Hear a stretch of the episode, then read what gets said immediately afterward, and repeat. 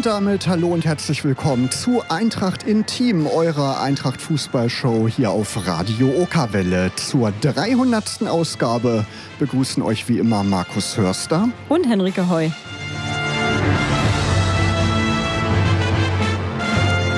Ja, und Henrike, heute gibt es wirklich was zu feiern. 300 Ausgaben Eintracht im Team und das feiern wir ja auf besondere Weise. Genau, indem es die Sendung heute extra lang gibt. Zwei Stunden sind wir ab jetzt on air, also es wird ein kleiner Marathon auch für uns. Bis 22 Uhr gibt es Eintracht pur und ähm, da haben wir auch richtig coole Gäste, oder Markus? Genau, die ersten beiden Gäste sind schon da. Einer der Sendungsväter ist heute Abend da, Michael Kuhner. 2014 hat er aufgehört, Moderator dieser Sendung zu sein und er wird uns berichten ja über die vielen Jahre, die er diese Sendung begleitet hat und ja über die ganzen Anekdoten, die er da so angesammelt hat in dieser Sendung. Dann wird Jan-Hendrik Marx bei uns zu Gast sein.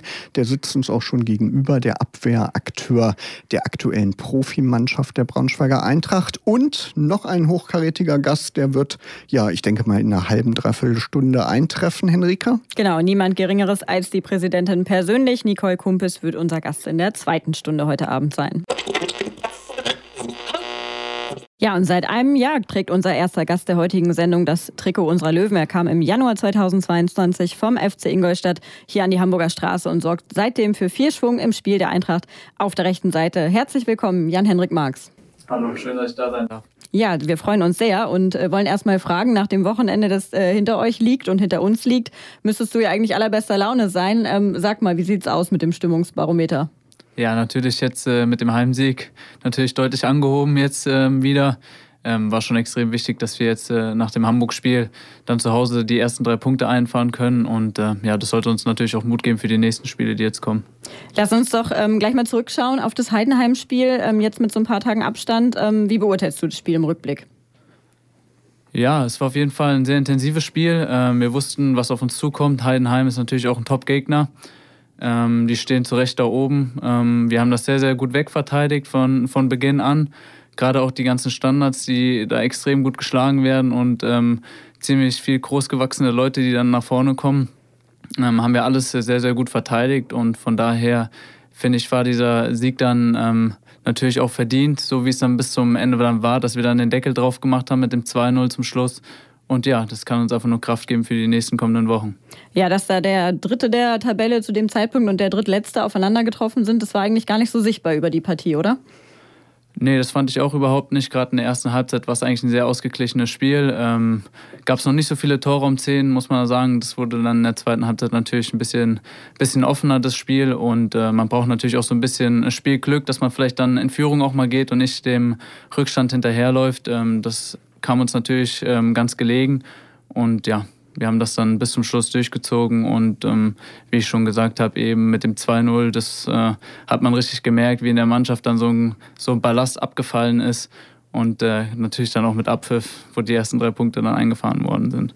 Genau, du hast äh, den, den, ein, das 1-0 gerade schon angesprochen. Manuel Winsheimer hat ähm, ja mit diesem Treffer zum 1-0 die Grundlage zum Sieg gesetzt. Ähm, sag mal vielleicht ein paar Worte zu ihm. Er kam ja im Winter jetzt neu dazu. Was macht ihn so als Typ und als Spieler auf den Platz aus?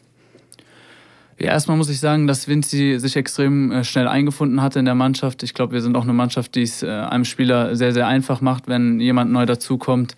Ähm, man hat direkt von Anfang an gemerkt, im Trainingslager auch schon, dass Vinci seine Qualitäten einfach hat. Ähm, und man hat jetzt auch am Wochenende gesehen, dass äh, er sich in sehr vielen Situationen dann auch sehr, sehr gut durchsetzen kann und dann auch eiskalt vom Tor ist. Und so einen Spielertyp haben wir natürlich auch gebraucht oder haben wir natürlich auch schon in den Reihen. Aber ich bin froh, dass Vinci ähm, dann, sage ich mal, direkt von Anfang an zündet. Gab es denn als Belohnung für den Sieg äh, von Trainer Michael Schiele auch ein paar Tage frei? Ja, frei haben wir schon bekommen, einen Tag und dann noch einen Tag mit dem Laufen zu Hause, aber äh, das hält sich immer in Grenzen, weil wir wissen natürlich, dass die Woche dann, dann wieder direkt anstrengend wird und ähm, natürlich auch nicht leichter wird. Wie hast du das Wochenende verbracht, den Rest des Wochenendes dann? Ähm, ich war bei meiner Freundin in Mannheim, da bin ich mal hingefahren. Und ja, ich genieße dann immer die freien Tage, gerade wenn es mal zwei Stunden Lauf zu Hause ist, freue ich mich dann auch mal rüberfahren zu können. Cool, wir wollen gleich noch weiter über alles Sportliche sprechen, wollen dich aber auch gerne persönlich ein bisschen besser kennenlernen. Und deshalb ähm, gibt es jetzt wieder unser traditionelles Kennenlernspiel. Ähm, heute machen wir mal wieder die Entweder-Oder-Variante. Wir geben dir zwei Begriffe äh, zu unterschiedlichen Themen zur Auswahl und du entscheidest dich einfach für einen. Bist du bereit? Ja. Ja, Jan, bist du Frühaufsteher oder eher Langschläfer? Langschläfer. Urlaub lieber am Meer oder in den Bergen? Meer. Selber kochen oder kochen lassen? Kochen lassen. Instagram oder ein gutes Buch? Instagram. Hund oder Katze? Hund. Hattest du mal einen oder hast du einen? Selber nicht, aber meine Freundin hat zwei und da genieße ich dann auch äh, die Tage, wenn ich zu Hause bin. Macht dann besonders Spaß, alle zu sehen. Was hat die für welche? Ähm, zwei gerettet ähm, aus Portugal und ähm, sind Mischlinge. Okay, Südkurve oder Loge? Südkurve. Chaot oder Ordnungsliebhaber? Chaot. Messi oder Ronaldo? Messi. Eher Kino oder Konzert? Kino. Und letzte Frage schon, lieber Vierer- oder Fünferkette? Fünferkette. Alles klar. Oder das, was der Trainer spielt, ne? ist die diplomatische Antwort. Nur als Tipp. Ja, vielen Dank, dass du mitgemacht hast. Ähm, hier an dieser Stelle vielleicht der Hinweis, Eintracht Intim gibt es auch als Podcast unter eintracht-intim.de und überall sonst, wo es Podcasts gibt. Also wenn ihr jetzt vielleicht erst eingeschaltet habt und den Anfang der Sendung nochmal hören wollt, dann könnt ihr da mal reinklicken. Bist du, Jan, denn Podcast- oder Radiohörer? Ja, auf jeden Fall. Hast du mal bei Eintracht Intim schon mal reingehört? Vielleicht bei einem deiner äh, Mannschaftskollegen, wenn die hier zu Gast waren? Genau, ich habe mich natürlich im Vorfeld auch ein bisschen informiert und äh, gerade zum Beispiel die Folge mit Anton habe ich auch mal ein bisschen reingehört. Sehr schön. Wenn man an deine Anfänge bei der Eintracht so ein bisschen zurückdenkt, ähm, die neuen Spieler müssen ja immer irgendwas machen zum Einstand. Was musstest du machen? Musstest du überhaupt schon was machen? Ja, das ist eigentlich ziemlich ähm, allgemein gehalten. Also man muss hauptsächlich singen. Ähm, es gibt dann vielleicht auch den anderen, der dazu vielleicht noch äh, ein bisschen tanzen möchte, aber ich musste singen. Was hast du gesungen, weißt du noch? Ja, ich habe gesungen, äh, wer friert uns diesen Moment ein? Ah, okay, sehr schön. Willst du eine Kostprobe geben oder lieber nicht? Lieber nicht, sonst schalten gleich alle ab.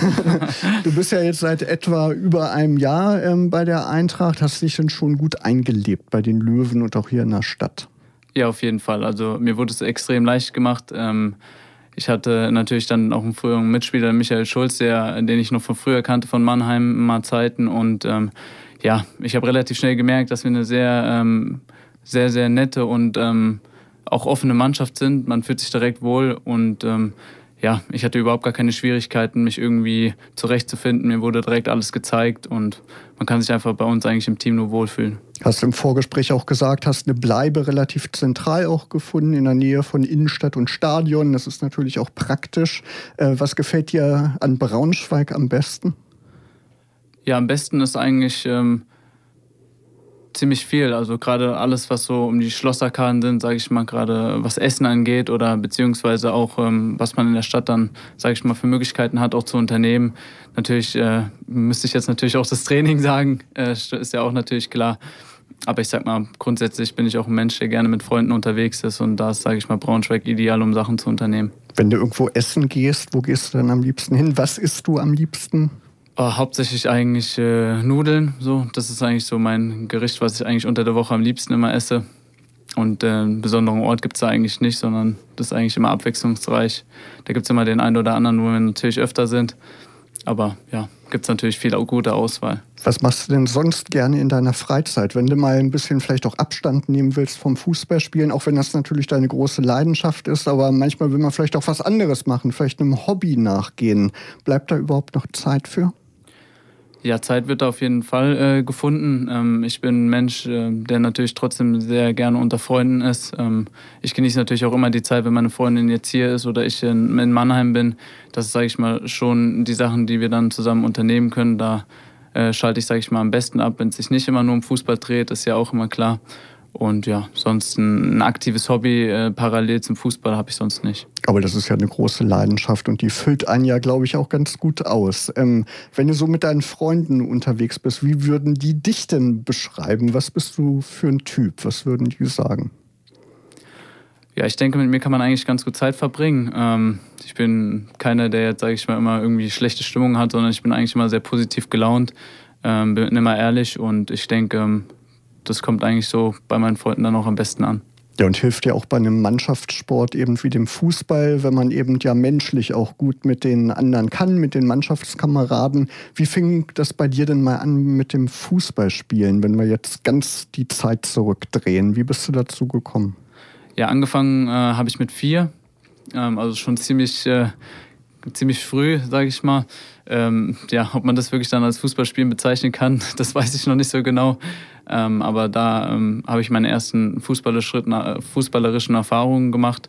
Und ähm, das war dann auch in meinem Heimatort äh, in Hofheim. Da bin ich aufgewachsen und da habe ich das erste Mal Fuß gefasst. Hattest du damals schon ein Vorbild oder ja, vielleicht ein Vorbild, was du bis heute hast, dem du noch immer nacheiferst? Nicht direkt. Also natürlich hatte man ähm, schon ein Trikot von dem einen oder anderen Spieler. Ähm, da jetzt genau einen raus, rauszunehmen, würde ich jetzt äh, sagen, ist ziemlich schwierig. Aber es gab natürlich schon den einen oder anderen Fußballer, den ich dann als äh, Kind auch bewundert habe und äh, natürlich auch so sein wollte wie er. Genau, also vier Jahre ist ja ganz schön jung, dann ging es immer weiter und immer weiter. Wann hast du dann irgendwann gemerkt, oh, das könnte vielleicht sowas mit einer Profikarriere werden? Das wäre vielleicht eine Option für mich? Ähm, ich sag mal, den Traum hat man ja natürlich immer. Ähm, ich bin mit neun zur Eintracht gewechselt, also Eintracht Frankfurt. Ähm, das ist ähm, eine halbe Stunde, dreiviertel Stunde weg von meinem Heimatort. Da merkt man natürlich schon so, wie viele Spieler auf einmal dann wirklich jedes Jahr dazukommen oder auch äh, wegbleiben und die Eindrücke dann im Stadion. Ich sag mal, das ist so der Traum von jedem kleinen Jungen, der dann ganz gerne da auch mal in solchen Stadien spielen möchte. Ich denke, da ist natürlich schon im Unterbewusstsein, dass man sowas ganz gerne haben wollen würde. Aber bis es dann wirklich soweit ist, dass ich gesagt habe, dass ich jetzt äh, Profifußballer bin, würde ich schon sagen, dass das relativ spät gewesen ist. Ähm, ich war schon so ein bisschen Spätzünder, würde ich sagen. Klar, Regionalliga ist ja noch nicht offiziell Profiliga, aber da gibt es schon einige Vereine, gerade jetzt in Offenbach, wo ich gespielt habe, ähm, die das dann auch äh, unter Vollprofi-Bedingungen haben. Und ähm, ja, da sage ich mal, ist so der erste, sage ich mal, mit 20, 21, wo ich dann wirklich gemerkt habe, okay, ich kann auch ähm, das wirklich oder meine Leidenschaft wirklich dann komplett nachgehen. Haben dich deine Eltern da sofort unterstützt oder haben die gesagt, Junge, lernen was Richtiges? Nee, also meine Eltern haben mich natürlich immer unterstützt in dem Weg. Ähm, musste natürlich ganz normal die Schule auch, äh, wie jeder andere, auch zu Ende machen. Ähm, habe dann parallel trotzdem noch eine Ausbildung gemacht. Ähm, das sage ich mal, ist auch so der Grund, warum ich so ein bisschen Spätzünder gewesen bin. Die wollte ich halt aber trotzdem noch so parallel zu Ende machen, damit ich ein zweites Standbein habe. Und ähm, das ähm, ist mir auch geglückt. Was hast du gemacht für eine Ausbildung? Ich habe Bankkaufmann gemacht. Cool. Und das war, hatte ich auch das Riesenglück, dass ich in Offenbach äh, die Sparda Bank als Hauptsponsor so ein bisschen neben, nebenher hatte. Und ähm, ich da auch äh, direkt in der Filiale dann auch dann zur Mittagspause dann theoretisch mal auf dem Trainingsplatz stehen durfte. Und das war natürlich auch nicht selbstverständlich, aber es war dann auch eine sehr intensive Zeit und bin auch äh, froh, dass ich das dann auch mal gemacht habe oder gesehen habe, wie es dann auch mal neben dem Fußball in der normalen Arbeitswelt aussieht. Wir sprechen gerade so ein bisschen über deinen Karriereweg und schauen mal ähm, ja, von Offenbach äh, in Richtung Waldhof Mannheim. Dort bist du ja dann äh, 2019 hingewechselt und hast dort ja übrigens auch mit Anton Donkor zusammengespielt. Ähm, hast du ihm im Sommer auch empfohlen, hier zur Eintracht zu kommen? Standet ihr da vorher in Kontakt? Er hat mir natürlich schon äh, nochmal die eine oder andere Frage gestellt. Natürlich über den Verein ist ja so ein bisschen üblich dann auch, äh, man will ja ein bisschen was wissen. Ähm, ja, man sieht ja, wo es hingeführt hat, dass er gekommen ist. Äh, also waren meine Tipps oder meine Erfahrungen, die ich hier gemacht habe, natürlich positiv und mich freut es, dass ich jetzt natürlich wieder mit Anton zusammenspielen kann. Ja, mit Waldhofen Mannheim hast du damals in der dritten Liga ähm, Fuß gefasst, kann man sagen. Ähm, wie, wie wichtig war diese Station für dich auf deinem Karriereweg? Ja, auf jeden Fall sehr, weil das war meine erste Drittligasaison. Also davor habe ich nur in der Regionalliga gespielt und äh, wir haben schon direkt in der Hinrunde eigentlich gezeigt, dass wir in der Klasse mithalten können. Haben auch guten Fußball gespielt und ähm, ja, in Mannheim ist, sage ich mal, durch die Fanszene auch ähm, eine sehr, sehr große Kulisse da und es war natürlich schon auch was Besonderes für mich. Ja, und dann äh, zwei Jahre später, glaube ich, hast du den Wechsel dann zum FC Ingolstadt, den Sprung in die äh, zweite Liga gewagt und ähm, bist dort aber aufgrund einer Verletzung erstmal eigentlich gar nicht zum Zug gekommen, sondern wurdest ziemlich ähm, zurückgeworfen. Erzähl vielleicht einfach mal, was, was genau da passiert ist. Ja, also die Ingolstadter Zeit, die ist äh, nicht die einfachste Zeit, sage ich mal, in meiner Fußballkarriere gewesen. Ich bin ähm, hingekommen, da war direkt der erste Trainerwechsel eigentlich schon da. Das ähm, war natürlich dann auch schon ein bisschen schwierig und ähm, ja, ich habe dann mein erstes ähm, Debüt gegeben in der zweiten Liga, habe mich dann direkt in der Woche verletzt gehabt, äh, bin lange ausgefallen, dann gab es wieder einen neuen Trainerwechsel. Also ich hatte da einen sehr, sehr schwierigen Stand und ähm, habe dann einfach im Winter dann für mich dann auch entschieden, dass ich äh, nochmal was anderes machen möchte, einfach äh, wieder was Neues machen möchte und äh, ja, so ist das jetzt äh, denke ich mal, jetzt kommt die Überleitung. Die genau, große. das hast du sehr, sehr schön gemacht, die Überleitung, sehr profimäßig hier schon im Radio. Ähm, das hatte ich hier zur Eintracht geführt, diese Situation, genau, nämlich im Januar im letzten Jahr. Ähm, sag mal, was waren die Gründe, warum du dich für die Eintracht entschieden hast? Hauptsächlich waren eigentlich auch äh, die Gespräche mit dem Trainer entscheidend für mich. Ähm, ich hatte direkt von Anfang an ein sehr, sehr positives Gefühl und ähm, sehr viel Vertrauen auch in den ersten Gesprächen. Ähm, ich muss sagen, das ging sehr, sehr schnell alles über die Bühne, ähm, wo ich dann natürlich auch in den Gesprächen mit meinem Berater war, dass ich vielleicht dann doch was anderes äh, machen möchte, dann doch vielleicht auch den Schritt erstmal, sage ich mal, in die dritte Liga wieder zurückgehen möchte, ähm, war für mich kein Rückschritt, sondern eigentlich ein Fortschritt, weil ein Fußballspieler möchte natürlich immer spielen. das war bei mir in der Ingolstädter Zeit eigentlich fast gar nicht gegeben, außer ein paar Kurzeinsätze oder wenige Spiele. Und gerade dann in solchen Gesprächen, wenn man aus so einer Phase kommt, ähm, wenn man da wieder so ein bisschen die Wertschätzung bekommt, ähm, natürlich habe ich mir auch nochmal äh, die Infos eingeholt, jetzt zum Beispiel auch über Michael Schulz, der dann auch äh, zu dem Zeitpunkt in der Mannschaft natürlich bei uns war, ähm, dann ist mir die Entscheidung relativ schnell und einfach gefallen, dass ich das machen möchte. Was würdest du sagen, ist Michael Schiele für für ein Trainertyp? Wie würdest du ihn beschreiben? Ja, ich würde auf jeden Fall sagen, dass das ein Trainertyp ist, äh, für den man eigentlich am Wochenende ganz gerne so ein bisschen was zurückgeben möchte. Also ich habe äh, natürlich auch einen sehr, sehr guten äh, Draht mit ihm. Gerade in ähm, in dem vergangenen Jahr haben wir jetzt sehr, sehr viel erlebt und äh, ich bin auch dankbar, dass ich jetzt, sage ich mal, von der wieder in die dritte Liga direkt wieder den Aufstieg mit ihm erleben durfte. Also das sind ja alles so Erlebnisse, die zusammenschweißen. Und ähm, ja, für mich ist es eigentlich so, dass ich auch ein bisschen was zurückgeben, ihm immer äh, wieder geben möchte. Ähm, Trotzdem ist es natürlich so, dass er ähm, auch die Distanz zu den Spielern immer trotzdem sehr, sehr gut wagt, dass man da halt einfach ähm, Respekt immer vor ihm hat. Von daher, ähm, ich fühle mich super wohl und gebe sowieso immer mein Bestes. Ja, und er setzt ja auf jeden Fall auf dich. Gleich in der ersten, also in der, in der Rückrunde im letzten Jahr kamst du zu 16 äh, Startelf-Einsätzen und am Ende habt ihr dann den Aufstieg eben in Liga 2 gefeiert. Würdest du sagen, das war der schönste Moment deiner Karriere bisher? Ja, das würde ich schon so unterschreiben, auf jeden Fall. Und äh, noch eine Sache, die uns aufgefallen ist, du hast hier bei den Löwen wieder die Rückennummer 26 genommen. Ich glaube, die hattest du in deiner Karriere eigentlich fast immer. Ne? Was, mhm. was hat das für eine Bedeutung, diese Zahl für dich? Ja, das ist so ein bisschen meine Glückszahl, ist auch mein Geburtstag. Ähm, das habe ich immer, wenn die frei ist, versuche ich die immer wieder zu wählen. Und ähm, so ist das eigentlich. Zum Glück ist es jetzt, sage ich mal, nicht die gängigste Zahl, die immer direkt vergriffen ist. Da bin ich immer ganz froh drüber. Und ähm, ja, bis jetzt hat es immer gut geklappt, dass jemand die 26 haben konnte. So ein Aufstieg, äh, wie ihr ihn erlebt habt, ähm, der schweißt ja irgendwie als Team auch zusammen. Man hat aber insgesamt eben auch den Eindruck, dass ihr jetzt äh, so eine Mannschaft da zusammen habt, bei der wirklich jeder für jeden auf dem Platz irgendwie alles gibt. Wie wichtig ist es aus deiner Sicht, dass nicht nur das Sportliche passt, sondern eben auch das Mentale und dass der Zusammenhalt im Team eben so funktioniert, wie er scheinbar bei euch funktioniert? Mhm. Also natürlich das ist extrem wichtig, gerade in den Phasen, wo es vielleicht nicht mehr so läuft. Ähm hat man natürlich jetzt zum Beispiel gerade in der Hinrunde gesehen, gerade mit diesem extrem schwierigen Auftaktprogramm, was wir natürlich jetzt in der Rückrunde auch wieder haben. Ähm, es ist äh, natürlich schwierig, gegen solche ähm, Gegner dann auch immer gut zu performen und gerade wenn es mal nicht läuft, sind wir dann äh, super zurückgekommen und ähm, haben jedes ähm, Training so angenommen, trotzdem dann immer mit positiver Laune und äh, nicht immer, es fällt immer schwieriger, wenn man verliert und dann am Montag wieder in die Kabine gehen muss, ähm, dass man bei sich bleibt und ähm, ja, ich sage, das zeichnet uns wirklich aus, dass wir da wirklich eine sehr, sehr starke Geschlossenheit haben als Team. Und deswegen bin ich auch sehr zuversichtlich für die Restrückrunde. Ja, genau, du sprichst es an. Das große Ziel lautet jetzt natürlich drinbleiben in Liga 2. Wie schätzt du die Chancen ein dafür? Ja, wir haben natürlich alles in der eigenen Hand. Ähm, man hat gesehen, wir können jeden schlagen. Jetzt am Wochenende auch gegen Heidenheim haben vielleicht die wenigsten gedacht, dass wir da vielleicht irgendwas holen können. Äh, am Ende waren es dann drei Punkte, die wir eingefahren haben. Und äh, das macht uns natürlich Mut für die restlichen Spiele.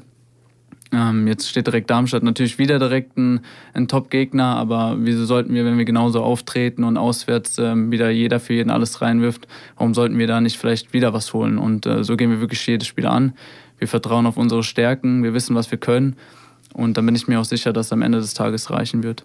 Woran äh, würdest du sagen, müsst ihr aus deiner Sicht noch arbeiten, um dieses Ziel zu erreichen? Wo siehst du auch vielleicht noch Entwicklungspotenzial in dieser Mannschaft? Ja, ich denke, es ist natürlich immer schwierig. Ähm, das, ähm, nach dem Spiel weiß man es immer natürlich besser. Ähm, wir analysieren natürlich jeden Gegner auch schon äh, eine Woche vorher. am meisten ist es natürlich so, dass äh, wir hinten natürlich gut stehen müssen, gut verteidigen müssen. Gegen Top-Gegner kann man natürlich nicht jede Chance verhindern, aber wir müssen versuchen, die, die Vielzahl dann zu minimieren, wenige Fehler machen. Fußball ist ein Fehlersport, das kann immer passieren, aber wir müssen immer versuchen, dann halt diese Fehler abzustellen und so, äh, so weitestgehend halt zu minimieren. Und ähm, ich denke auch mit Geschlossenheit zählt auch so, dass man halt für den anderen einfach da ist. Und ich denke, das zeichnet uns dann halt auch aus, wenn es vielleicht mal die Situation gibt, wo es nicht so gut läuft, dass dann genau dann der andere da ist, der dann wieder das ausbügeln möchte. Ja, und äh, Fehler minimieren, das habt ihr ja schon äh, ganz gut gemacht, wenn man zum Beispiel das HSV-Spiel vergleicht mit dem Heidenheim-Spiel, oder? Also gerade beim HSV-Spiel war es, glaube ich, umso ärgerlicher, dass ihr diese ersten 20 Minuten ja, so ein bisschen verschlafen habt, oder?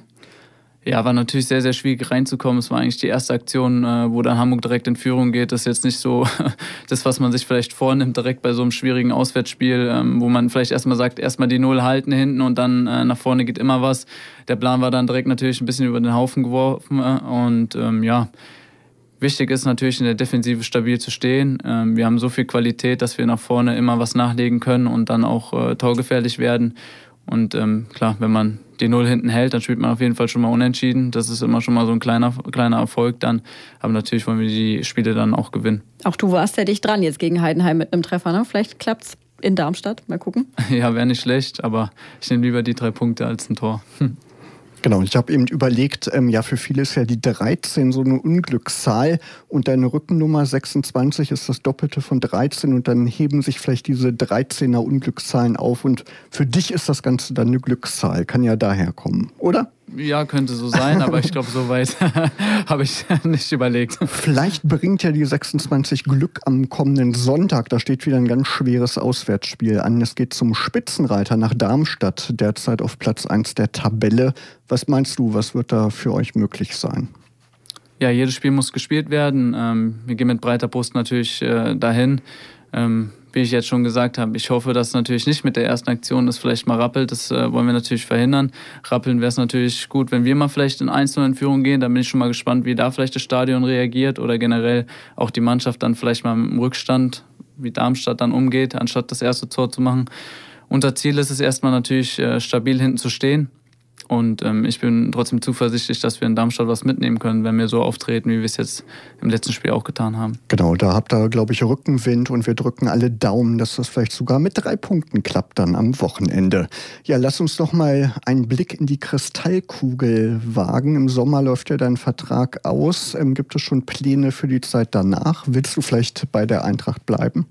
Ja, also erstmal fühle ich mich natürlich pudelwohl hier. Ähm, ich wurde hier super aufgenommen und ich bin eigentlich sehr, sehr zuversichtlich, dass auch äh, über die hinaus weiterhin auch so ist, dass ich das Trikot von Braunschweig anhabe. Gab es denn schon Gespräche oder Andeutungen oder sowas?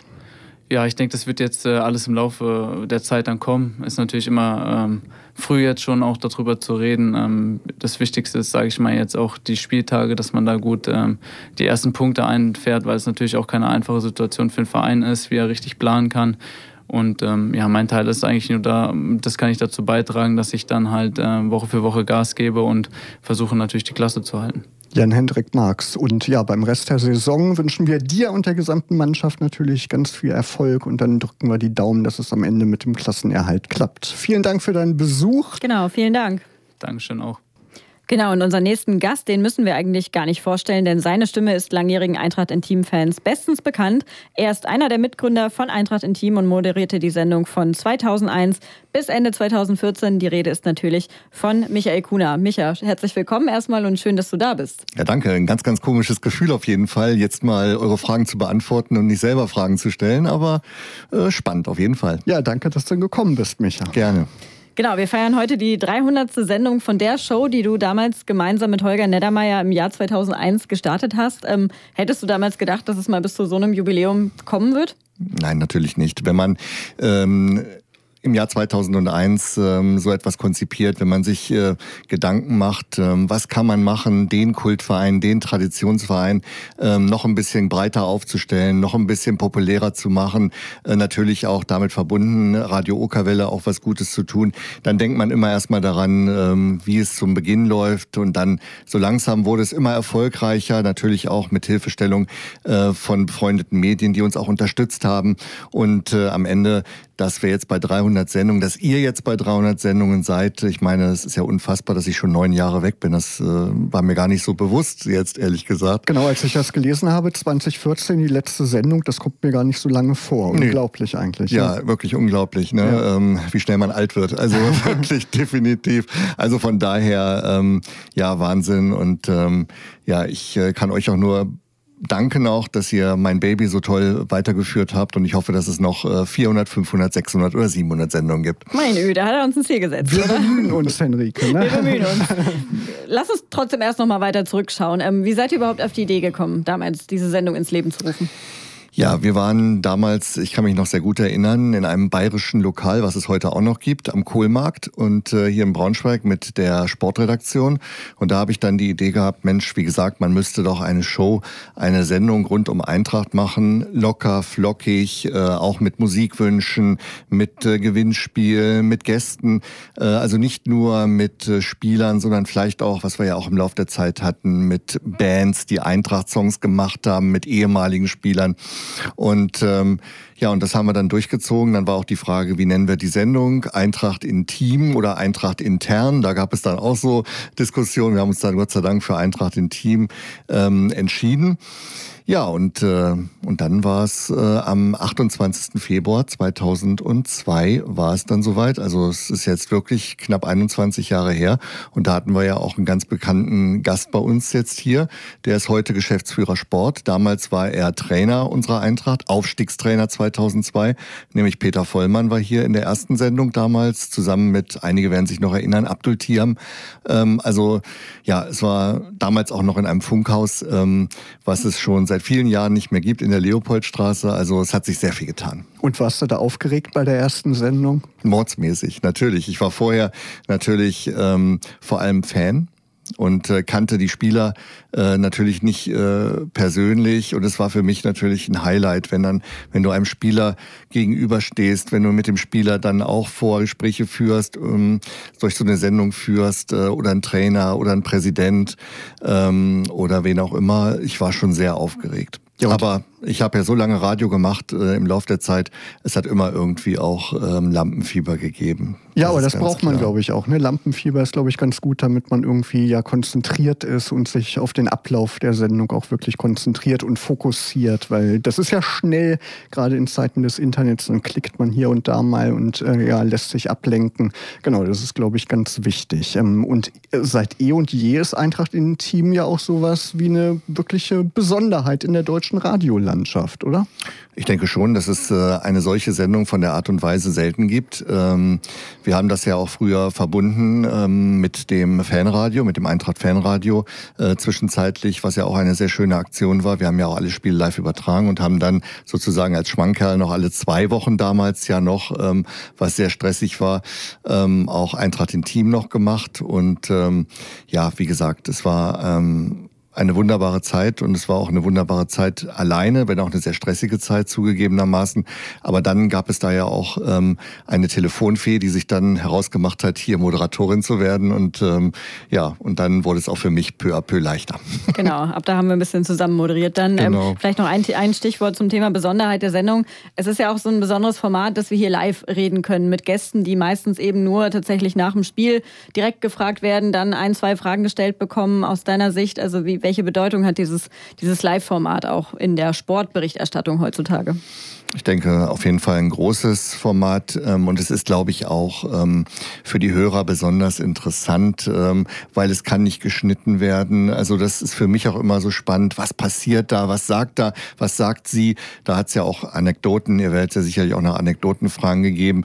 Es war natürlich immer besonders, wenn man auch mal Fragen neben der Spur gestellt hat und äh, dann hinterher hat man gelesen die Diskussionen darüber. Es gab auch viele exklusive Geschichten. Äh, vieles wird in anderen Sendungen geschnitten und und äh, das ist hier halt nicht möglich und das macht auch den Reiz einer solchen, einer solchen Live-Show aus.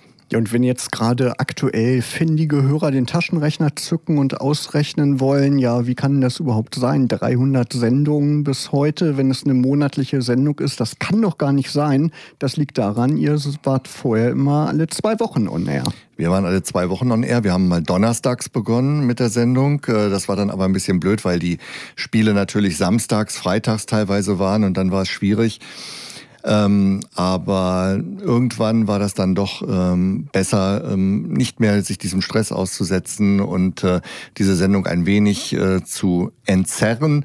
Und ähm, ja, und das haben wir dann auch relativ äh, einige Jahre, Henrike, auch schon im Vier-Wochen-Rhythmus gemacht, auch genau. noch zu unserer Zeit, sage ich jetzt ja. mal. Mhm. Wenn du an deine lange Intimzeit zurückdenkst, ähm, welche ein, zwei Highlights ploppen dir dann in den Kopf?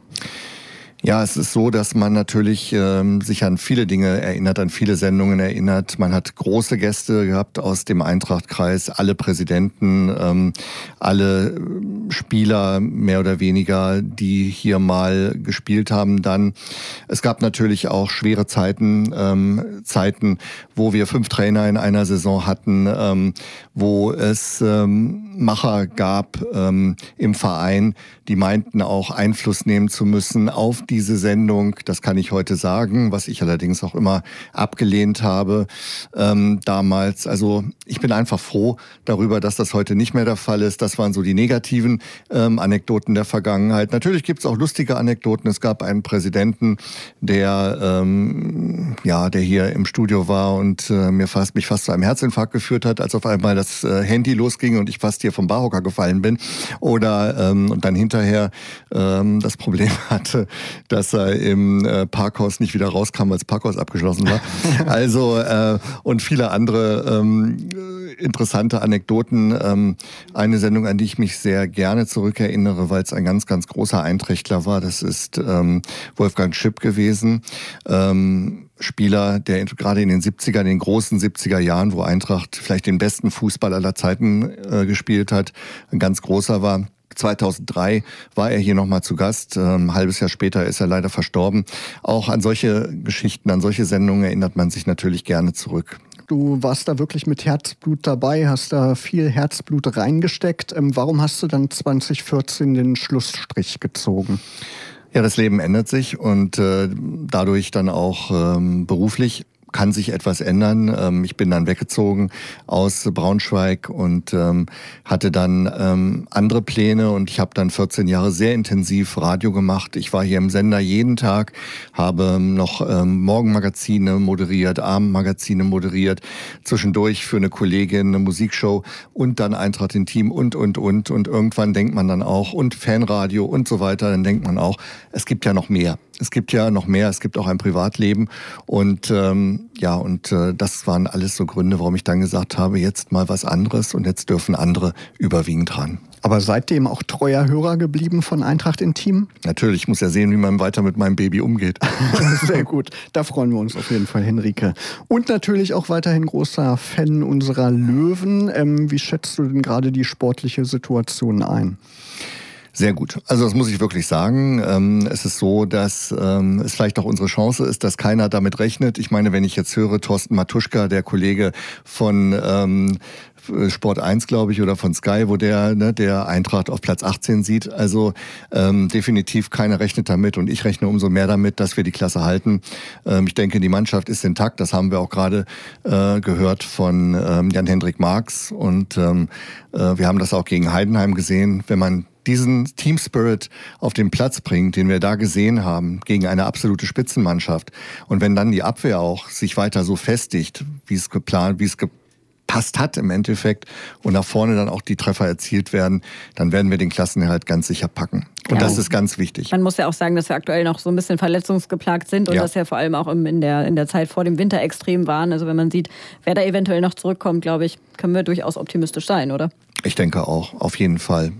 Also sieht gut aus und äh, da sollten wir uns auch nicht schlecht reden. Nee, man muss immer optimistisch bleiben und das wird schon klappen. Ja, und ähm, zu deiner Rolle als Moderator zurück. Du bist ja auch nicht komplett von der Moderatorenbildfläche verschwunden, was Eintracht angeht. Zweimal durftest du jetzt schon den Eintracht-Fan-Talk moderieren. Ähm, das war bestimmt eine große Ehre für dich, oder?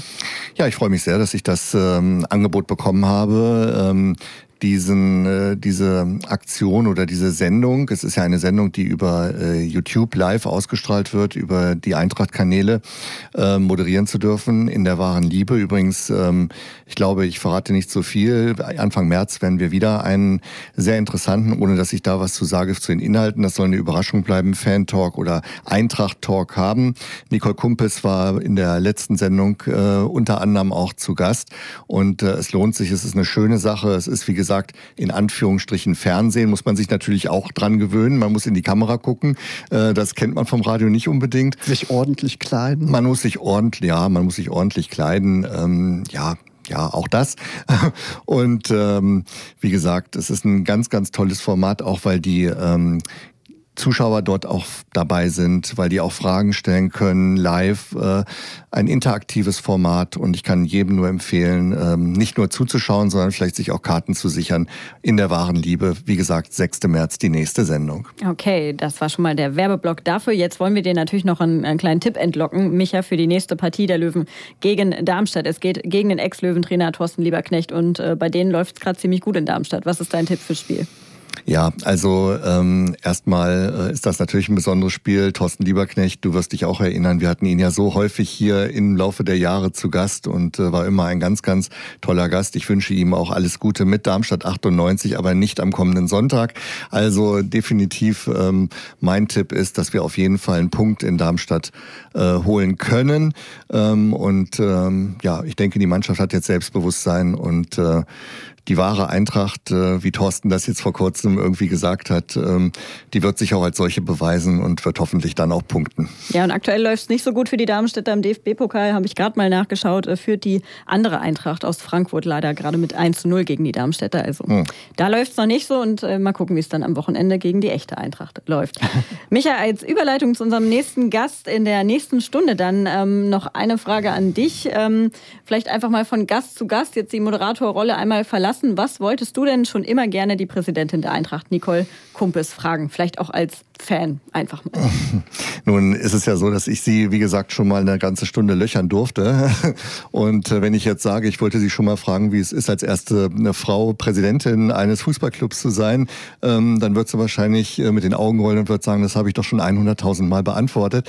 Also im Endeffekt, ja, mich würde mal interessieren, was sie gerne für Musik hört. Das werden wir sicherlich dann auch gleich hören. Ne? Also es wird ja sicherlich auch einen Musikwunsch von Nicole Kumpis geben. Und ähm, ja, beeindruckend, ähm, muss ich auch wieder sagen, ähm, und das äh, habe ich auch schon in der Sendung mal gesagt, wie man einen solch harten Job äh, als ähm, äh, Geschäftsführerin im Deutschen Roten Kreuz mit einem solch harten Job äh, verbinden kann. Ähm, bei der Eintracht äh, Präsidentin zu sein, das muss man ja dann auch erstmal schaffen und das, ähm, das äh, finde ich auch schon beeindruckend. Und wie man das schafft, das kann sie dann auch nochmal beantworten, aber das wird sicherlich auch eine Frage von euch sein. Mhm. Jo, das in diesem Sinne. Genau, das nehmen wir alles mit gleich in die zweite Stunde heute von Eintracht Intim bis 22 Uhr sind wir heute noch on, on air und äh, sagen erstmal vielen Dank an dich, an Micha Kuna, dass du bei uns geblieben, geblieben bist heute und dass du natürlich weiter äh, treu als Zuhörer ja, dabei bist bei der Sendung und weiterhin natürlich wünschen wir alles Gute und Danke. du hast noch einen Musikwunsch frei. Genau, ich habe mir gedacht, äh, es ist ein ganz besonderer Tag, 300. Sendung und dann ähm, spielen wir nicht Helene Fischer. Mir wurde ja vor der Sendung angedichtet, ich würde Helene Fischer so gerne hören. Nein, äh, das war Mirko Boland. Wir hören die Toten Hosen und Tage wie diese. Das machen wir jetzt. Vielen Dank für deinen Besuch, Micha. Im März ist es ein Jahr her, dass unser nächster Gast das Amt der Eintracht-Präsidentin angetreten hat. Mit ihr wollen wir sprechen, wie sie mit dem blau-gelben Virus infiziert worden ist, welches Fazit sie nach ihrem ersten Jahr im Amt zieht und was ihre Pläne für die Zukunft sind. Herzlich willkommen, Nicole Kumpes. Hallo. Hallo, wunderschönen guten Abend und herzlichen Glückwunsch zu 300 Sendungen Eintracht Intim. Dankeschön. Vielen Dank. Schön, dass du als Gratulantin heute dabei bist. Ähm, bist du Sam am Samstag im Stadion gewesen? War ja ein wichtiger ja, erster Heimsieg in diesem Jahr, oder? Definitiv. Ich war schon bei beiden Spielen, die wir hatten. Ich war also genau auch im Volksparkstadion beim HSV und natürlich diesen Samstag auch im Stadion, ja. Wie hast du das Spiel wahrgenommen? Ich bin ja vor Spielen ähm, auch immer schon den Tag vorher angespannt und äh, mit äh, freudiger Erwartung. Ich war am äh, Samstag äh, dann auch aufgeregt, Heimspielauftakt, gleich so ein Gegner und äh, das nach dem HSV-Spiel und habe mich dann sehr gefreut, als ich die ähm, zweite Halbzeit erleben durfte, weil wir da äh, uns doch sehr gesteigert haben im Vergleich zum HSV-Spiel und auch zu dem Beginn der ersten Halbzeit. Du bist ja viel beschäftigt. Ähm, bist du bei allen Auswärtsspielen dabei oder lässt das deine Zeit oft auch gar nicht zu? Ähm, das ist ganz unterschiedlich. Also ich versuche das einzubauen, bei den meisten Auswärtsspielen auch vor Ort zu sein. Aber da ich ähm, auch Präsidentin des Breitensport- und Leistungssportvereins bin, bin ich durchaus auch bei unseren anderen Leistungsmannschaften, so wie dieses Wochenende am Samstag beim Damenhockey und äh, die spielen Sonntag auch nochmal da muss ich mich dann entscheiden, fahre ich mit nach Darmstadt oder bleibe ich bei den Hockeydamen. Das gleiche für unsere Basketball-Ladies oder auch unsere Fußballfrauen. Und da trifft man mich dann doch schon öfter in der alten Waage oder auch mal am Biberweg und dann nicht ähm, beim Auswärtsspiel der Fußballprofis. Ähm, das ist aber immer Abwägungssache. Und wir gucken immer, dass wir von den Gremien her schon vertreten sind, dass immer jemand dabei ist, wenn wir auswärts mit den Herren spielen und auch unsere ähm, Leistungsmannschaften unterstützen. Genau, aber da freuen sich bestimmt alle, wenn die Präsidentin auch mal vorbeischaut. Das glaube ich auch. Gute Nachricht in der vergangenen Woche. Die Crowdfunding-Kampagne zur Rettung des Namens Eintrachtstadion war ja zum Glück erfolgreich. Am Ende haben sich genügend Namensretter gefunden, die eben dazu beigetragen haben. Es waren genau 2773 am Ende. Insgesamt sind damit über 652.000 Euro zusammengekommen und der Stadionname ist damit bis Sommer 2015 2025 gesichert. Wie wichtig ist denn das für die Gesamtidentifikation der Fans mit der Braunschweiger Eintracht? Wie würdest du das einschätzen? Ähm, ich glaube, dass das für uns generell als Verein ähm, wichtig ist, äh, für unsere Mitglieder und für unsere Fans, weil das Eintrachtstadion ja Spielstätte ist, äh, nicht nur für unsere Fußballprofis, sondern auch für unsere Tennisabteilung, für unsere Hockeyabteilung, für unsere äh, Seniorensportlerinnen und Sportler. Und deswegen ist es für uns alle sehr wichtig, dass das Eintrachtstadion weiterhin seinen Namen tragen kann.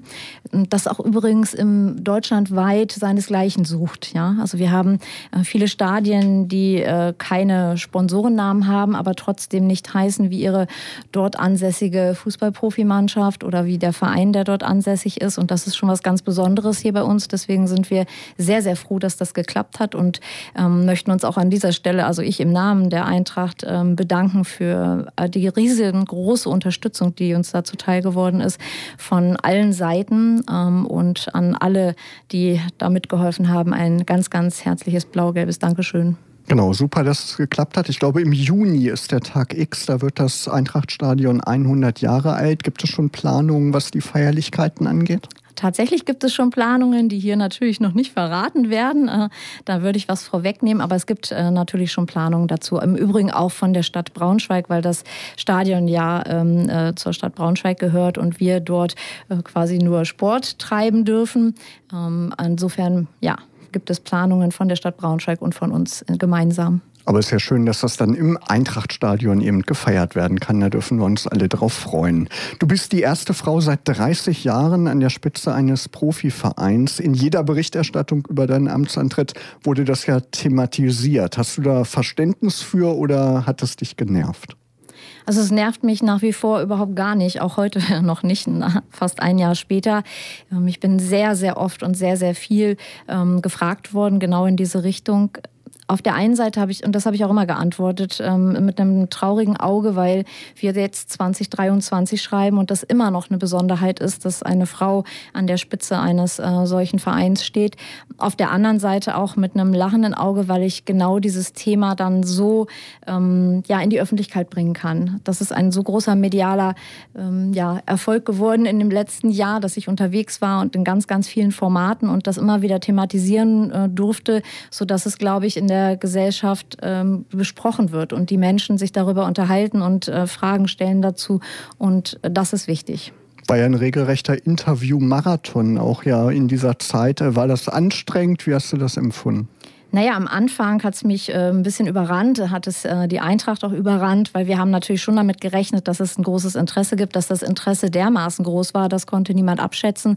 Und dann gleich so von null auf über 100 äh, mit Vollgas in diese ähm, Interviewmarathons war schon anstrengend. Und ich habe auch Interviews gegeben, die ich jetzt so ähm, nicht mehr geben würde, weil ich natürlich auch dazugelernt habe, ähm, wie man Fragen ähm, besser beantwortet und souveräner beantwortet. Aber das sind, glaube ich, Anfängerfehler, die jeder machen würde. Die waren auch nicht äh, gravierend, aber so im Nachhinein, wenn ich mir das ein oder andere Interview noch aus dem März letzten Jahres anhöre, dann ähm, würde ich das heute so in der Form nicht mehr geben. Du bist ja in leitender Position beim Deutschen Roten Kreuz, aber hast du bei der Eintracht vielleicht deswegen jetzt auch Medientraining oder sowas bekommen, um dich auf diese Interviewsituationen vorzubereiten? Na, wir haben ja äh, eine Presseabteilung auch bei der Eintracht, wo natürlich auch Leute sitzen, die mich unterstützen bei allen Presseanfragen, wo das koordiniert wird. Aber ich habe ähm, durchaus auch mir die ein oder andere Unterstützung geholt. Das ist, glaube ich, auch wichtig. Und ich kriege sehr gutes Feedback von vielen Menschen, ähm, die mir nahestehen und mich dann auch ähm, durchaus äh, kritisch äh, hinterfragen, wenn ich etwas äh, äußere und sage in bestimmten Interviewformaten. Also ich habe da ja gute Unterstützung. Woran liegt es denn in, aus deiner Sicht, dass im Profifußball so wenig Frauen tatsächlich in der ersten Reihe stehen? Ja, wenn ich da eine Generallösung für hätte, dann hätte ich die äh, schon kundgetan. Das sind, glaube ich, ähm, viele Faktoren, die dazu führen. Ne? Und hier, dass das hier in Braunschweig geklappt hat, lässt sich auch nicht übertragen auf andere Standorte. Das ist hier eine, ähm, ja, ein Braunschweiger Weg, äh, den wir hier gehen. Und in Braunschweig, ah, das habe ich auch schon häufiger gesagt, war das auch nie so das Thema. Wir hatten ja letztes Jahr nicht nur das Novum, dass ich dann gewählt worden bin ähm, mit meinem Team Roter Löwe damals, also mit dem größten Teil des Teams, sondern wir hatten überhaupt zwei Teams. Und allein das war ja schon Novum ähm, hier für die Braunschweiger Eintracht und auch generell ähm, für Profivereine und das möchte ich mal hervorheben. Also ähm, Braunschweig hat da mehrfach Geschichte geschrieben und ich war sehr froh, dass wir in einem ja Wettstreit waren um diese Posten. Wir hatten zwei vollständige Teams, die gegeneinander ein, angetreten sind. Ich hatte dann das große Glück, auch die andere Frau aus dem anderen äh, Team bei mir mit begrüßen zu können, sodass wir jetzt im Präsidium zwei Frauen sind. Ähm, da macht äh, das Arbeiten wirklich richtig, richtig Spaß zusammen. Wir sind ein wirklich sehr schlagkräftiges Team, wir fünf. Ähm, und ähm, ich würde das auch gerne nochmal erwähnen. Das ist äh, Bettina Heinecke, die ja früher auch bei uns Hockey gespielt hat im BTSV. Wir haben äh, mit Rainer Zech jemanden, der auch im Aufsichtsrat der Profigesellschaft sitzt und genauso sich noch ehrenamtlich engagiert äh, bei unserer tollen Stiftung. Wir haben mit Uwe Fritsch jemanden, der ähm, ja schon ganz, ganz lange Jahre auch in Funktion bei der Eintracht dabei war. Und ich bin sehr froh, wir haben auch, äh, was Diversität angeht, jemand Jungen bei uns. Ähm, und das ist äh, Benjamin Kessel, unser ehemaliger Profifußballer, der ähm, ja mit Anfang 30 Mitte 30 würde er jetzt sagen, äh, noch äh, zu den Jüngeren gehört. Und ähm, das ist ein tolles Gremium und wir machen sehr, sehr viele gemeinsame Sachen, sodass das, ähm, ja, ich sehr froh bin darüber, dass das letztes Jahr so gelaufen ist. Und ja. Ja, wir wollen auch gleich weiter nochmal speziell auf den äh, Verein Eintracht Braunschweig schauen, aber ähm, lass uns vielleicht nochmal generell bei diesem Thema Frauen auch im Bereich Profifußball bleiben. Ähm, was hast du vielleicht auch für Ideen, um, um da was zu ändern? Ähm, ein viel diskutiertes Thema ist ja bei diesen Themen immer irgendwie eine Frauenquote. Ist das was, wo du sagst ja oder ist das was, wo du sagst, nee, aus meiner Sicht überhaupt gar, kein, gar keine Hilfe? Wie würdest du das angehen? Ich glaube nach wie vor, dass es in manchen ähm, Bereichen sehr, sehr wichtig ist, dass wir mit der Frauenquote starten, äh, um Frauen überhaupt erstmal in solchen Positionen zu etablieren. Wenn Frauen dann in solchen Positionen sind, und ich kann das sagen, das ist bei mir ja nicht nur im ähm, Fußball so, sondern auch äh, beim Deutschen Roten Kreuz so, dass ich also nicht aufs Deutsche Rote Kreuz bezogen, sondern in der Funktion, in der ich da unterwegs bin, ganz oft auch in Männerrunden sitze. Und ähm, ja, insofern ist es wichtig, dass wir mit einer Quote anfangen, aber Frauen, die dann in ähm, solchen Positionen in der ersten Reihe stehen, möchten dann auch natürlich an Ergebnissen, an äh, ihrer Expertise und an ihrem äh, Wissen und ihrem Können gemessen werden und nicht immer darauf ähm, ja, reduziert in Häkchen werden, äh, du bist ja unsere Quote hier. Aber um den Einstieg hinzubekommen, dass wir überhaupt erstmal über Frauen in der ersten Reihe sprechen, brauchen wir in vielen Bereichen definitiv eine Quote. Du hast eben schon ähm, die, die Besetzung von Frauen im Präsidium bei Eintracht im Verein angesprochen. Wie siehst du denn den Rest des Vereins aufgestellt in diesem Bereich? Also wir haben äh, bei BTSV, beim Breiten- und Leistungssportverein, tatsächlich auch im Vorstand, in den Abteilungsleitungen Frauen, die dabei sind. Und ähm, in den ganzen Abteilungen gibt es ja auch noch Vorstände mit verschiedenen Positionen. Jede Abteilung hat so ihre eigenen Vorstandspositionen. Auch da sind viele Frauen. Unsere Leistungssportlerinnen sind im Verein alle weiblich übrigens. Also unsere Hockeyspielerinnen, Basketballerinnen, ähm, die Fußballspielenden Frauen. Wir haben eine Tischfußballmannschaft in der zweiten zweiten Bundesliga, die ist weiblich. Also Leistungssport bei der Eintracht ist weiblich. Und in der ausgegliederten Profigesellschaft, wo unsere Herren-Profifußballer untergebracht sind, in der GmbH und KOKA GAA, haben wir einen Aufsichtsrat, der zu ein Drittel weiblich ist. Auch das ähm, sucht seinesgleichen bundesweit. Wir sind also drei Frauen von neun Plätzen im Aufsichtsrat und das alles ohne Quote. Und das meine ich mit, das geht im Braunschweig. Ähm, das lässt sich nicht übertragen auf andere Städte. Und ganz oft hat das mit in diesen Positionen auch mit Strukturen zu tun. Äh, Frauen haben immer noch das Problem, dass sie in einem bestimmten Alter immer gucken müssen, wie sie Familie und Beruf koordinieren. Wir sind immer noch nicht dahin gekommen, dass das Aufgabe von Mann und Frau ist, Beruf äh, und Familie zu koordinieren, so dass Frauen ganz oft noch mit Familie beschäftigt sind. Und ich will nicht sagen, dass ich ähm, glaube, in solchen Positionen muss man rund um die Uhr erreichbar sein. Das auf keinen Fall. Aber man hat schon außergewöhnlichen Arbeitsaufwand, wenn man in der ersten Reihe unterwegs ist als Geschäftsführung, als äh, Vorständin, als Präsidentin und so weiter. Und das ist wahrscheinlich ähm, einer der Gründe, weswegen es Frauen ziemlich schwierig ist, in einer bestimmten Lebensphase auch zu sagen, ich gehe in die erste Reihe, weil wir einfach noch nicht nicht dahin gekommen sind, das strukturell so zu schaffen, dass man Familie gut organisiert bekommt hier. Ähm, das ist nur einer der Punkte, der äh, dazu führen kann, dass Frauen ähm, das nicht machen. Auf der anderen Seite erlebe ich Frauen ganz oft, dass sie ähm, sich sehr wohlfühlen in der zweiten Reihe. Ich habe auch bei mir im Verband sehr, sehr tolle Frauen Leitungspositionen in der zweiten Reihe, die sagen, also die erste Reihe brauche ich nicht. Ich bin da sehr froh, wo ich bin und die machen da einen tollen Job. Und was auch immer fehlt, ich frage auch ganz oft, was fehlt dir denn, um nach vorne zu gehen und zu sagen, ich übernehme jetzt die ganze Verantwortung.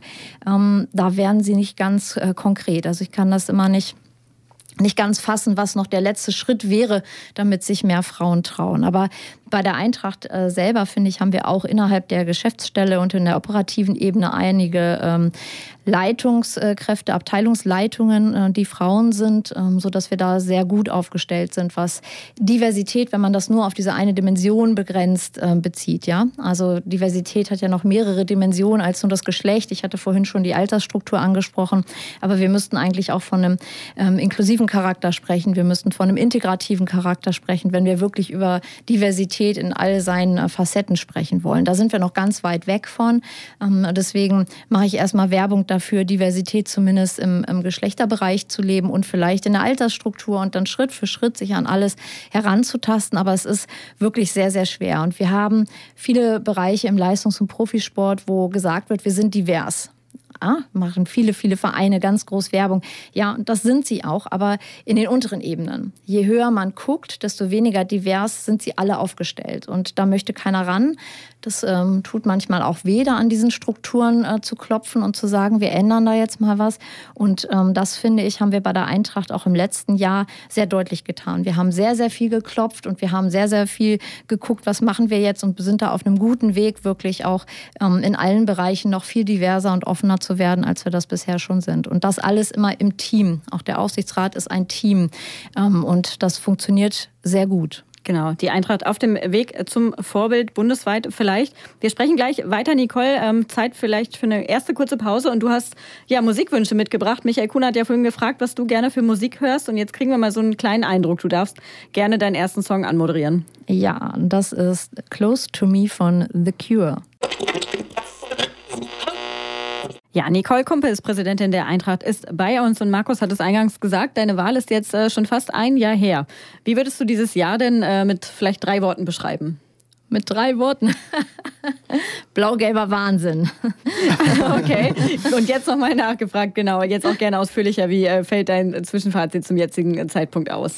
Ich möchte nicht eine einzige Sekunde davon missen. Ähm, egal was passiert ist, es hat mich immer ähm, der Gesamtverein und auch alle in den Gremien und die Teams und äh, Mitarbeiterinnen und Mitarbeiter getragen. Und es äh, ist ein unglaubliches Jahr gewesen. Ich habe wahnsinnig viel dazugelernt. Ich habe wahnsinnig viel erlebt und ähm, habe ganz äh, wunderbare Menschen getroffen. Ich durfte tolle Formate machen. Ich habe ähm, ja viele Sachen mit anstoßen können mit äh, dem Präsidium und auch mit dem Aufsichtsrat. Und ähm, wir sind gut, gut unterwegs in vielen Bereichen. Und das kann ich nur sagen. Dieses eine Jahr war schon unglaublich, auch mit un einem unglaublichen Tempo, ähm, was wir auch äh, beibehalten wollen und auch schon mit äh, tollen Events. Wir hatten den Tag der Eintracht wieder letztes Jahr im Sommer, der lange auch durch ähm, ja, die Covid-Pandemie äh, ruhen musste. Wir hatten unsere 125 plus 2 Show in der Volkswagenhalle, die war grandios. Wir hatten den fantastischen Aufstieg im Sommer, den wir ähm, sehr ausführlich gefeiert haben. Entschuldigung. Ähm, und ja, also viele solche Erlebnisse. Im Hauptberuf bist du ja Vorständin des Deutschen Roten Kreuzes Braunschweig-Salzgitter, arbeitest also im Umfeld der ja, sozialen Berufe, so würde ich das beschreiben. Inwiefern hilft dir das bei der Arbeit als Präsidentin der Braunschweiger Eintracht? Also ähm, die Arbeit beim Deutschen Roten Kreuz äh, hier Braunschweig-Salzgitter in dem Kreisverband ist sehr umfassend. Wir haben äh, sehr, sehr viele verschiedene Bereiche, nicht nur Soziales, sondern auch Gesundheitsthemen. Ich habe ähm, zwei Rettungsdienste für jede Kommune. Ähm, ich bin im alten Pflege- und Hilfebereich unterwegs und äh, verschiedene Beratungsstellen, Kitas, Krippen, so das ganze Portfolio, was man sich so vorstellen kann. Ich bin sehr, sehr gerne beim Deutschen Roten Kreuz. Es ist wirklich toll, da zu arbeiten. Ich habe da tolle Mitarbeiterinnen und Mitarbeiter, aber auch dort muss man ähm, stressresilient sein. Ähm, auch dort muss man sehr viel wuppen und ich trage eine sehr große Verantwortung für für jeden einzelnen Mitarbeiter, der bei uns ist, für jede Einrichtung, für jeden Auftrag, den wir dort annehmen. Und das Gleiche habe ich ja bei der Eintracht, auch beim BTSV. Auch da ähm, tragen wir im Team, im äh, Präsidium viel Verantwortung, genauso wie im Aufsichtsrat für die Tochtergesellschaft. Ähm, hat es immer mit viel Verantwortung zu tun.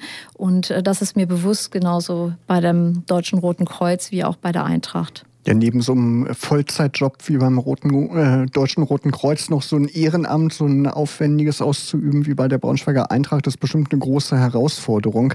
Ähm, wie bringst du denn beides unter einen Hut? Wie funktioniert das so im Alltag? Also es äh, funktioniert in der Regel äh, so, dass ich tagsüber bis zum Abend fürs Deutsche Rote Kreuz unterwegs bin und äh, dann in den frühen Abendstunden quasi wechsle zur Eintracht und dort dann meine ganzen Abende und Wochenenden verbringe. Ähm, das ist tatsächlich so, das ist auch äh, gut getaktet. Ich habe ganz selten tagsüber dann auch Termine mal für das Eintracht-Umfeld. In der Regel bin ich tagsüber bis zum Abend immer für das Deutsche Rote Kreuz unterwegs. Und heute Abend bis 22 Uhr hier bei Radio Okerwelle bei Eintracht Intim. Schön, dass du da bist. Wann bist du heute Morgen aufgestanden? Um fünf.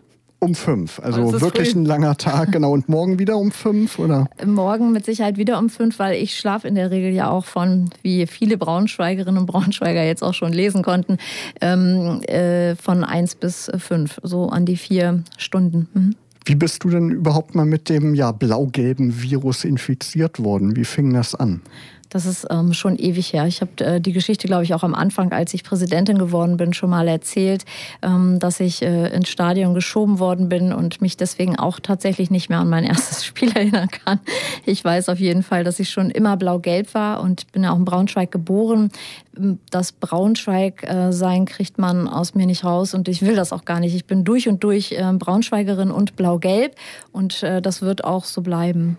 Ist das ein Traum, der für dich wahr geworden ist? Hast du vielleicht irgendwann mal ja gedacht, ich werde irgendwann mal Präsidentin von Eintracht Braunschweig? Nein, das habe ich nicht gedacht. Ich war schon immer äh, leidenschaftlicher Fan und habe äh, das auch ausgelebt in der Südkurve. Ich habe dann ja das große Glück gehabt, dass ich die Eintracht Braunschweig Stiftung übernehmen durfte als geschäftsführender Vorstand.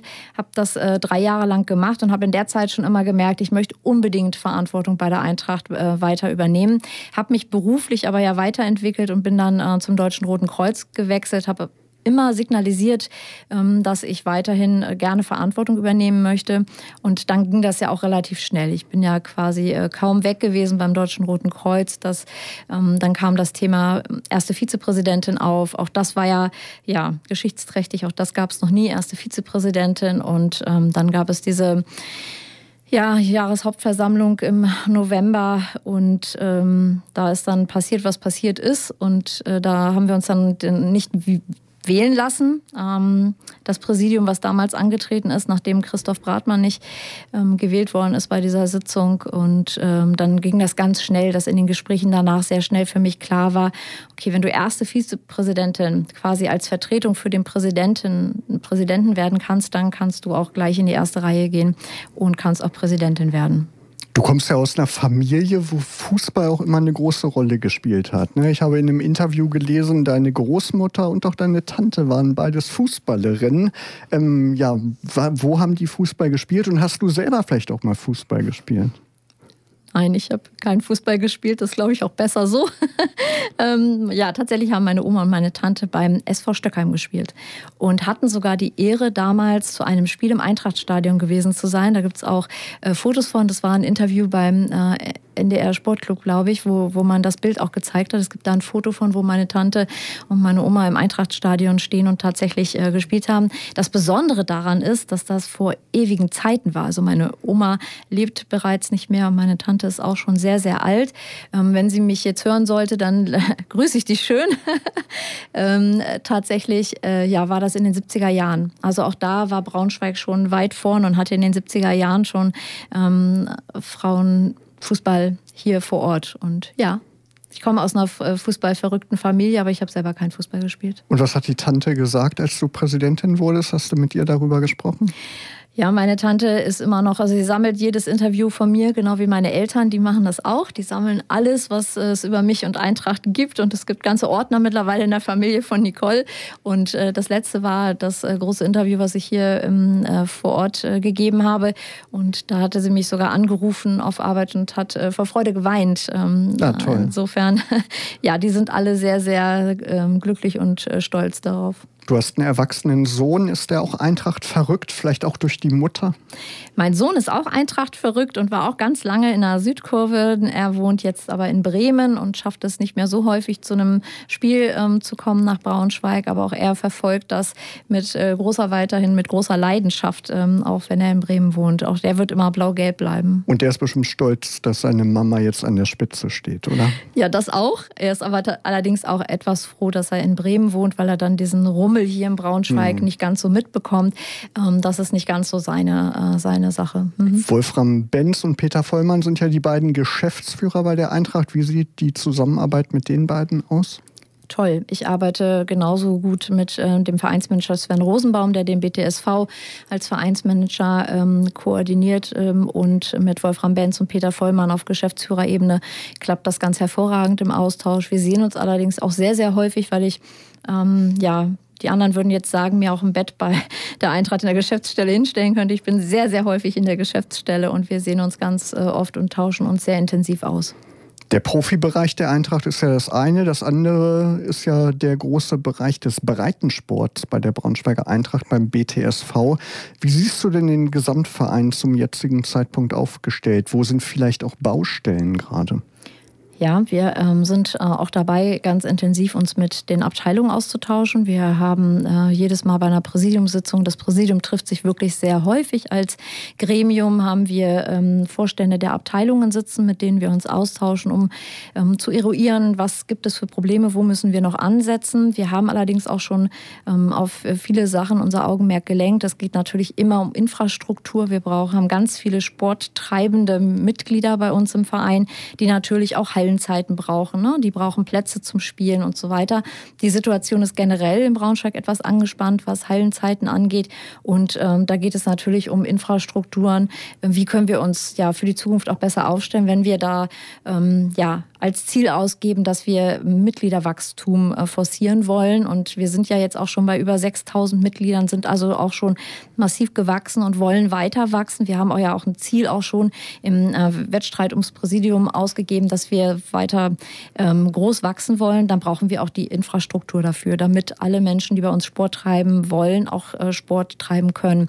Das ist ein ganz großer Punkt, an dem wir arbeiten müssen. Also ähm, das ist uns auch bewusst. Das kostet Geld. Ähm, das heißt, wir müssen müssen natürlich auch sicherstellen und gucken, wer kann uns da unterstützen, wer kann uns helfen.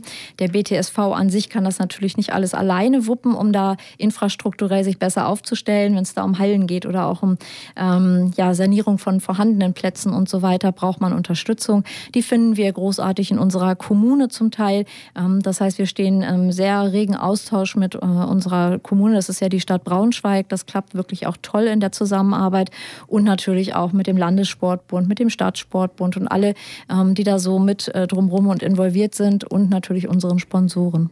Eintracht Intim ist ja ein Podcast und auch die Eintracht hat ja einen eigenen Podcast, wo es um den Gesamtverein geht. Da kann man sich informieren über die einzelnen Sparten. Und ich habe gehört, das geht jetzt demnächst auch weiter, oder? Ja, es äh, ging auch sogar schon weiter. Es wurde jetzt gerade frisch eine neue äh, Folge aufgezeichnet und äh, die kann man dann auch äh, hören bei uns auf der Seite vom BTSV. Ich bin ganz froh darüber, dass so ein Format auch weiterläuft. Wir haben unterschiedliche Kommunikationsformate auch für unsere Mitglieder und für alle, die nicht Mitglieder sind, äh, so dass wir, glaube ich, äh, ganz transparent arbeiten und Kommunikation eh einer unserer Schwerpunkte ist im Präsidium wie auch im Aufsichtsrat, um da einfach transparenter zu werden, die Menschen mitzunehmen. Vielleicht sind das äh, Wege, die man in der Vergangenheit nicht ganz so gegangen ist. Und ich freue mich darüber, dass diese ja, kommunikativen Formate gut ankommen. Also die Rückmeldungen, die wir bekommen, sind sehr gut. Es sind sehr konstruktive Rückmeldungen, wie wir daran noch ähm, Dinge verbessern können. Das wollen wir auch gerne alles annehmen und dann auch umsetzen. Ja, vielleicht äh, mal in die Zukunft geblickt. Wie sieht denn deine Vision für den ähm, Gesamtverein aus? Wie stellst du dir den Verein zum Beispiel im Jahr 2030 vor? Ja, im Jahr 2030 wäre ich gerne infrastrukturell so aufgestellt, dass wir unseren über 8000 Mitgliedern dann auch äh, dementsprechende Infrastruktur zur Verfügung stellen können. Ich ähm, wäre gerne Schwerpunkt äh, für Südostniedersachsen, was Frauenleistungssport angeht. Auf dem Weg befinden wir uns auch schon. Wir haben das für unsere drei großen Hauptleistungsfrauensportarten ausgelobt. Das heißt, für Hockey, Basketball und Fußball machen wir uns da auf den Weg, hier wirklich auch in der der Gesamtregion ein Aushängeschild zu werden und als starker Partner auch für andere Vereine ähm, zu fungieren.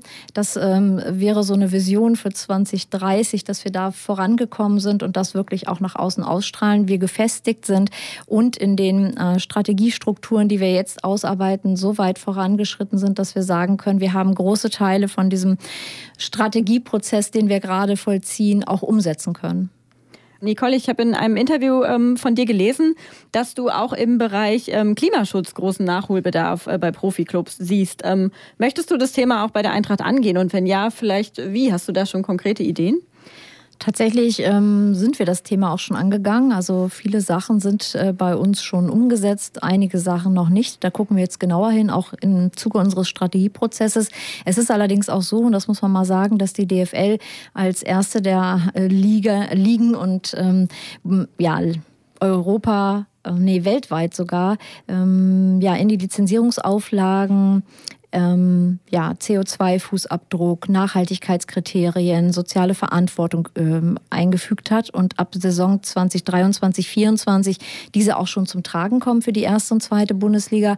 Das ist ein ziemlich großer, umfassender Katalog, der noch nicht zwingend dazu führt, dass man äh, keine Lizenz bekommt, wenn man ihn nicht erfüllt, sondern erstmal dazu führen soll, dass die Clubs sich damit auseinandersetzen und die Vereine. Ähm, das haben wir in einigen Bereichen schon vor Jahren angefangen und auch erledigt und umgesetzt, sodass wir gut aufgestellt sind als Eintracht. In manchen Bereichen müssen wir einfach noch nachsteuern. Also soziale Verantwortung sind wir Vorreiter. Wir haben eine eigene Stiftung. Wir geben sehr, sehr viel in die Region zurück über die Stiftung. Wir haben einige Dinge auch, ähm, wir hatten auch schon eine CO2-Fußabdruckmessung bei der Eintracht und wir haben einige Themen auch mit der Stadt äh, Braunschweig für das Stadion schon umgesetzt. Ne? Wenn man bei uns mal auf den Toiletten ist und darauf achtet, dann gibt es ein ein Blatt äh, Toilettenpapier, ähm, was dann nachhaltiger ist, als dass die ähm, Fenster ganze ähm, Rollen abziehen können. Wir haben Wasser, was äh, quasi auf Sensor funktioniert und nicht unendlich lange weiterläuft. Also so kleine Sachen sind schon umgesetzt und es werden äh, noch viel mehr und es wird auf jeden Fall nachhaltiger werden im Profifußball und generell im Sport. Apropos Stadionbesuch, wo bist du denn aktuell jetzt immer im Stadion eigentlich zu finden bei Heimspielen?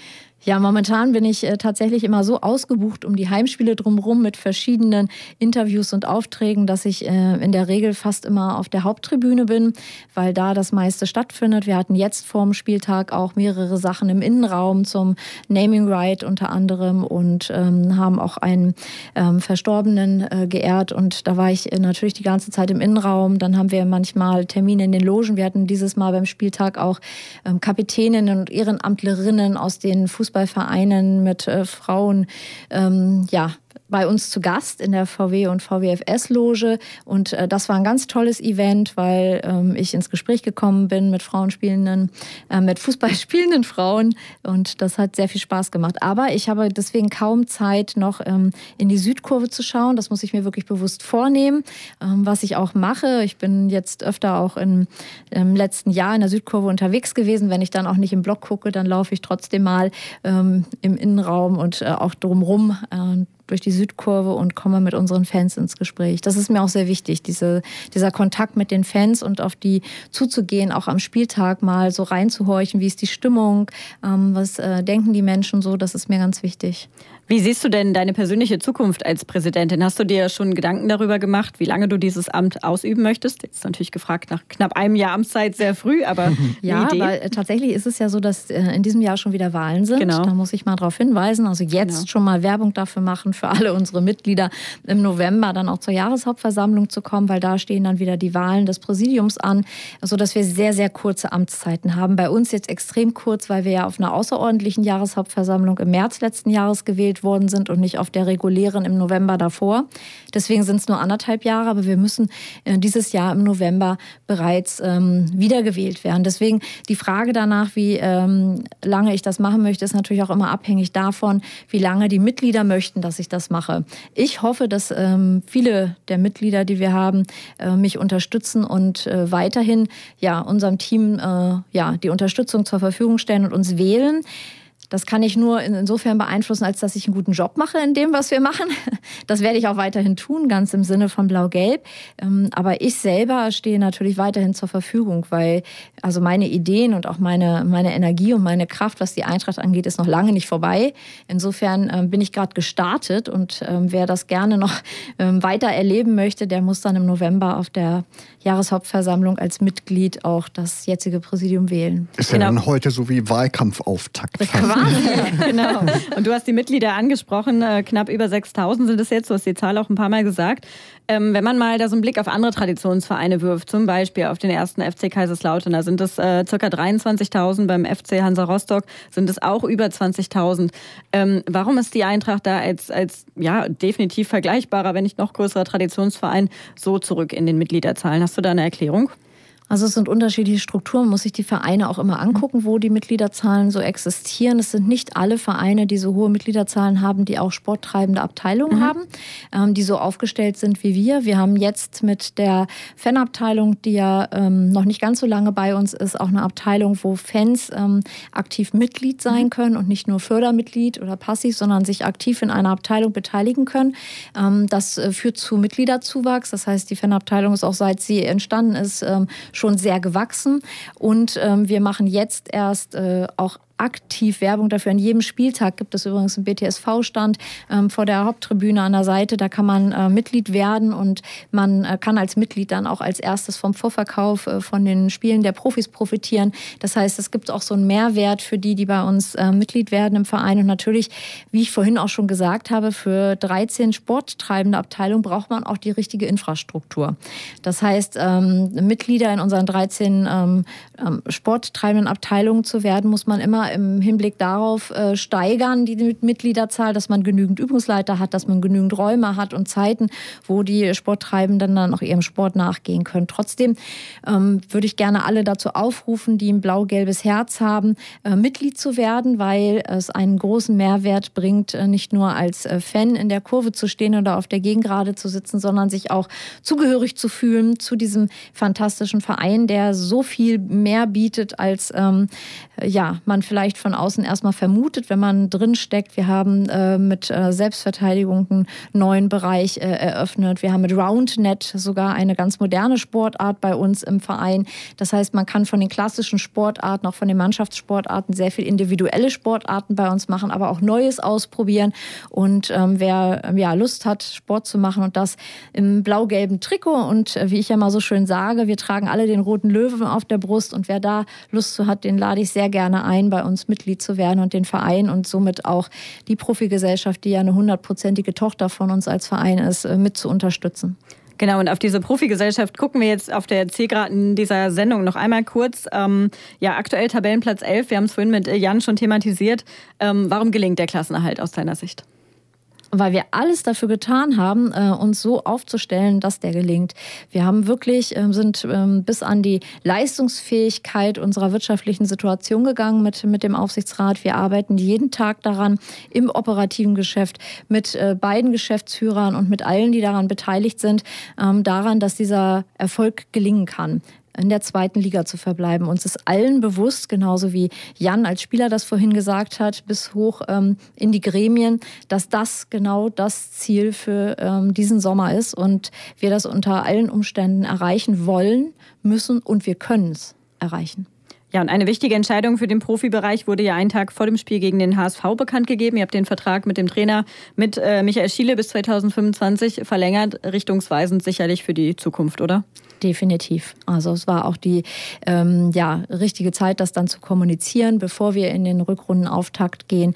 Wir wissen, was wir an Micha haben. Micha weiß, was er an uns hat. Ähm, er hat jetzt eine ganze Zeit uns kennenlernen können, auch, dass wir ähm, sehr ruhig agieren, als äh, der Saisonauftakt ähm, jetzt äh, letzten Sommer nicht ganz so glücklich aus Eintracht sich gelaufen ist, äh, sind alle Gremien und alle im operativen Bereich sehr, sehr ruhig geblieben und haben immer gewusst, ähm, die Mann Mannschaft und auch das Trainerteam brauchen Zeit, um in der zweiten Liga anzukommen. Und diese Ruhe hat uns ja recht gegeben, wie wir jetzt im ja, Rückblick sehen. Und insofern weiß Micha, was er an der Eintracht hat und die Eintracht weiß, was wir so an Micha haben. Und insofern war das eine logische Schlussfolgerung für uns, mit diesem Trainer auch zu verlängern. Genau, und am Sonntag wartet jetzt die nächste Aufgabe auf Michael Schiele und sein Team. Ähm, was erwartest du von der Partie in Darmstadt? Ich glaube, dass das äh, eine ganz spannende Partie werden kann. Wie wir wissen, läuft äh, parallel ja gerade das DFB-Pokalspiel ähm, von Darmstadt gegen die Eintracht aus Frankfurt. Ähm, und äh, ja, wenn die Darmstädter sich da voll reinhängen und ein bisschen auspowern, dann sind sie vielleicht am Sonntag etwas müde, haben etwas müdere Beine als unsere Jungs. Darauf möchte ich aber nicht spekulieren. Wie Jan vorhin schon gesagt hat, wir haben ähm, ein tolles Spiel geliefert am Samstag gegen Heidenheim, auch ein Aufstiegsaspirant. Insofern glaube ich, dass durchaus was drin ist, auch gegen Darmstadt, auch ähm, vor Darmstädter Kulisse, wenn ähm, die Jungs diesen Spirit mitnehmen und äh, so konzentriert auftreten, wie sie das jetzt am Samstag in der zweiten Halbzeit gemacht haben, dann ist in Darmstadt äh, durchaus ein Punkt oder mehr drin. Das hoffen wir natürlich und äh, sagen hier an dieser Stelle, Nicole Kumpes, vielen Dank für deinen Besuch hier bei Eintracht in Team. Wir wünschen dir weiterhin ganz, ganz viel Erfolg und vor allem viele gute Entscheidungen als Präsidentin. Ganz herzlichen Dank. Ja, vielen Dank für das Gespräch. Wirklich eine tolle Gratulantin, Henrike. Ne? Auf jeden Fall. Haben wir uns sehr Ausgabe. gefreut. Und vielleicht haben wir auch noch einen ganz kurzen Hinweis. Das Tor von Fabio Kaufmann gegen den HSV, das steht ja gerade zur Wahl zum Tor des Monats. Also auch da einfach mal bei der Sportschau vorbeiklicken und abstimmen. Der Fabio, der freut sich, auch wenn es keine drei Punkte gab. Das Tor war auf jeden Fall mehr als sehenswert. Genau, war bei uns ja auch schon mal zu Gast in der Corona-Zeit zugeschaltet, irgendwie über Skype oder so. Haben wir ja ganz viele italienische Musik gespielt. Genau. Also wenn ihr die Sendung verpasst habt, guckt mal unter eintracht-intim.de vorbei oder überall, wo es Podcasts gibt. Da gibt es Eintracht Intim Team natürlich zum Nachhören. Ja, Henrike, das war's schon. Die 300. Sendung schon wieder rum.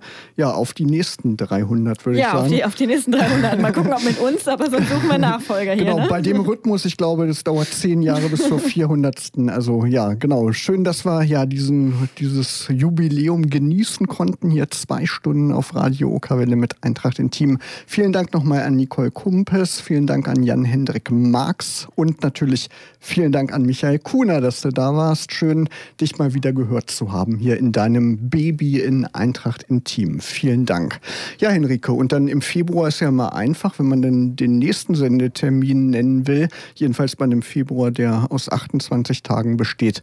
Weil heute der 7. Februar ist, ist die nächste Sendung, vier Am Wochen 7. später. März. Genau, das heute ist in vier immer Wochen einfach. hören wir uns wieder. Genau. Und 20 Uhr. bis zum 7. März wünschen euch Markus Hörster Und Henrike Heu. eine schöne blau-gelbe Zeit. Macht's gut.